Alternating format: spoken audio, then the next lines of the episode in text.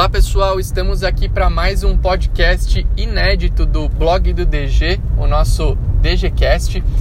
E hoje eu quero falar um pouquinho com vocês sobre a primeira fase do concurso de cartórios de São Paulo que está há aproximadamente um mês de acontecer.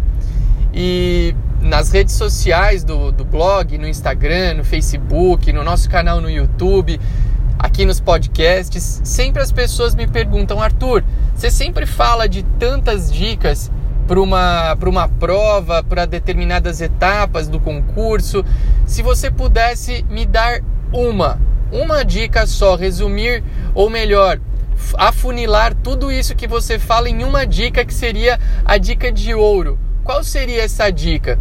E pessoal, essa dica é óbvio, ela vai oscilar, ela vai variar de acordo com cada momento do concurso público. Como eu disse, nós estamos a aproximadamente 30 dias, um mês da primeira fase. E nesse momento, a minha dica, por mais simplória que possa parecer, vocês vão falar, Arthur, você tá louco.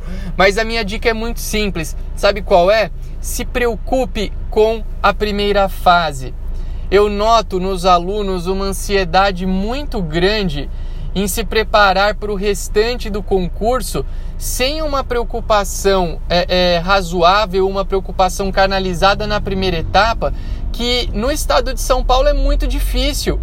Ser aprovado na primeira fase dos concursos de cartórios em São Paulo está se tornando uma missão cada vez mais árdua. Notas de corte que beiram 90%. Isso mesmo, pessoal, 90%, 90 de 100 testes. Muito difícil. É impossível? Não. Muitos conseguem. Mas você vai usar teu tempo agora, por exemplo, para treinar peças, para se preparar para o exame oral? Eu penso não ser a melhor alternativa, porque todo o tempo disponível a essa altura do campeonato tem que estar direcionado, canalizado para aprovação na primeira fase. Sem passar pela primeira fase, sem conseguir fazer o um número de testes suficiente, você não vai mostrar o teu conhecimento prático na segunda fase, você não vai mostrar o teu conhecimento de o, o seu conhecimento comunicativo num exame oral, tudo isso vai ser jogado pelo ralo, porque a primeira fase é fundamental. Portanto, leiam bastante lei seca, leiam o código de normas, leiam os códigos, leiam provas antigas. Tudo isso vai te ajudar aliado, obviamente, né, ao conhecimento que você vem angariando ao longo dos últimos anos, a ser aprovado. Portanto, a dica de ouro nesse momento para os que buscam a aprovação no concurso público de cartórios em São Paulo é concentre-se na primeira fase. Espero que vocês tenham gostado de mais esse episódio do nosso podcast.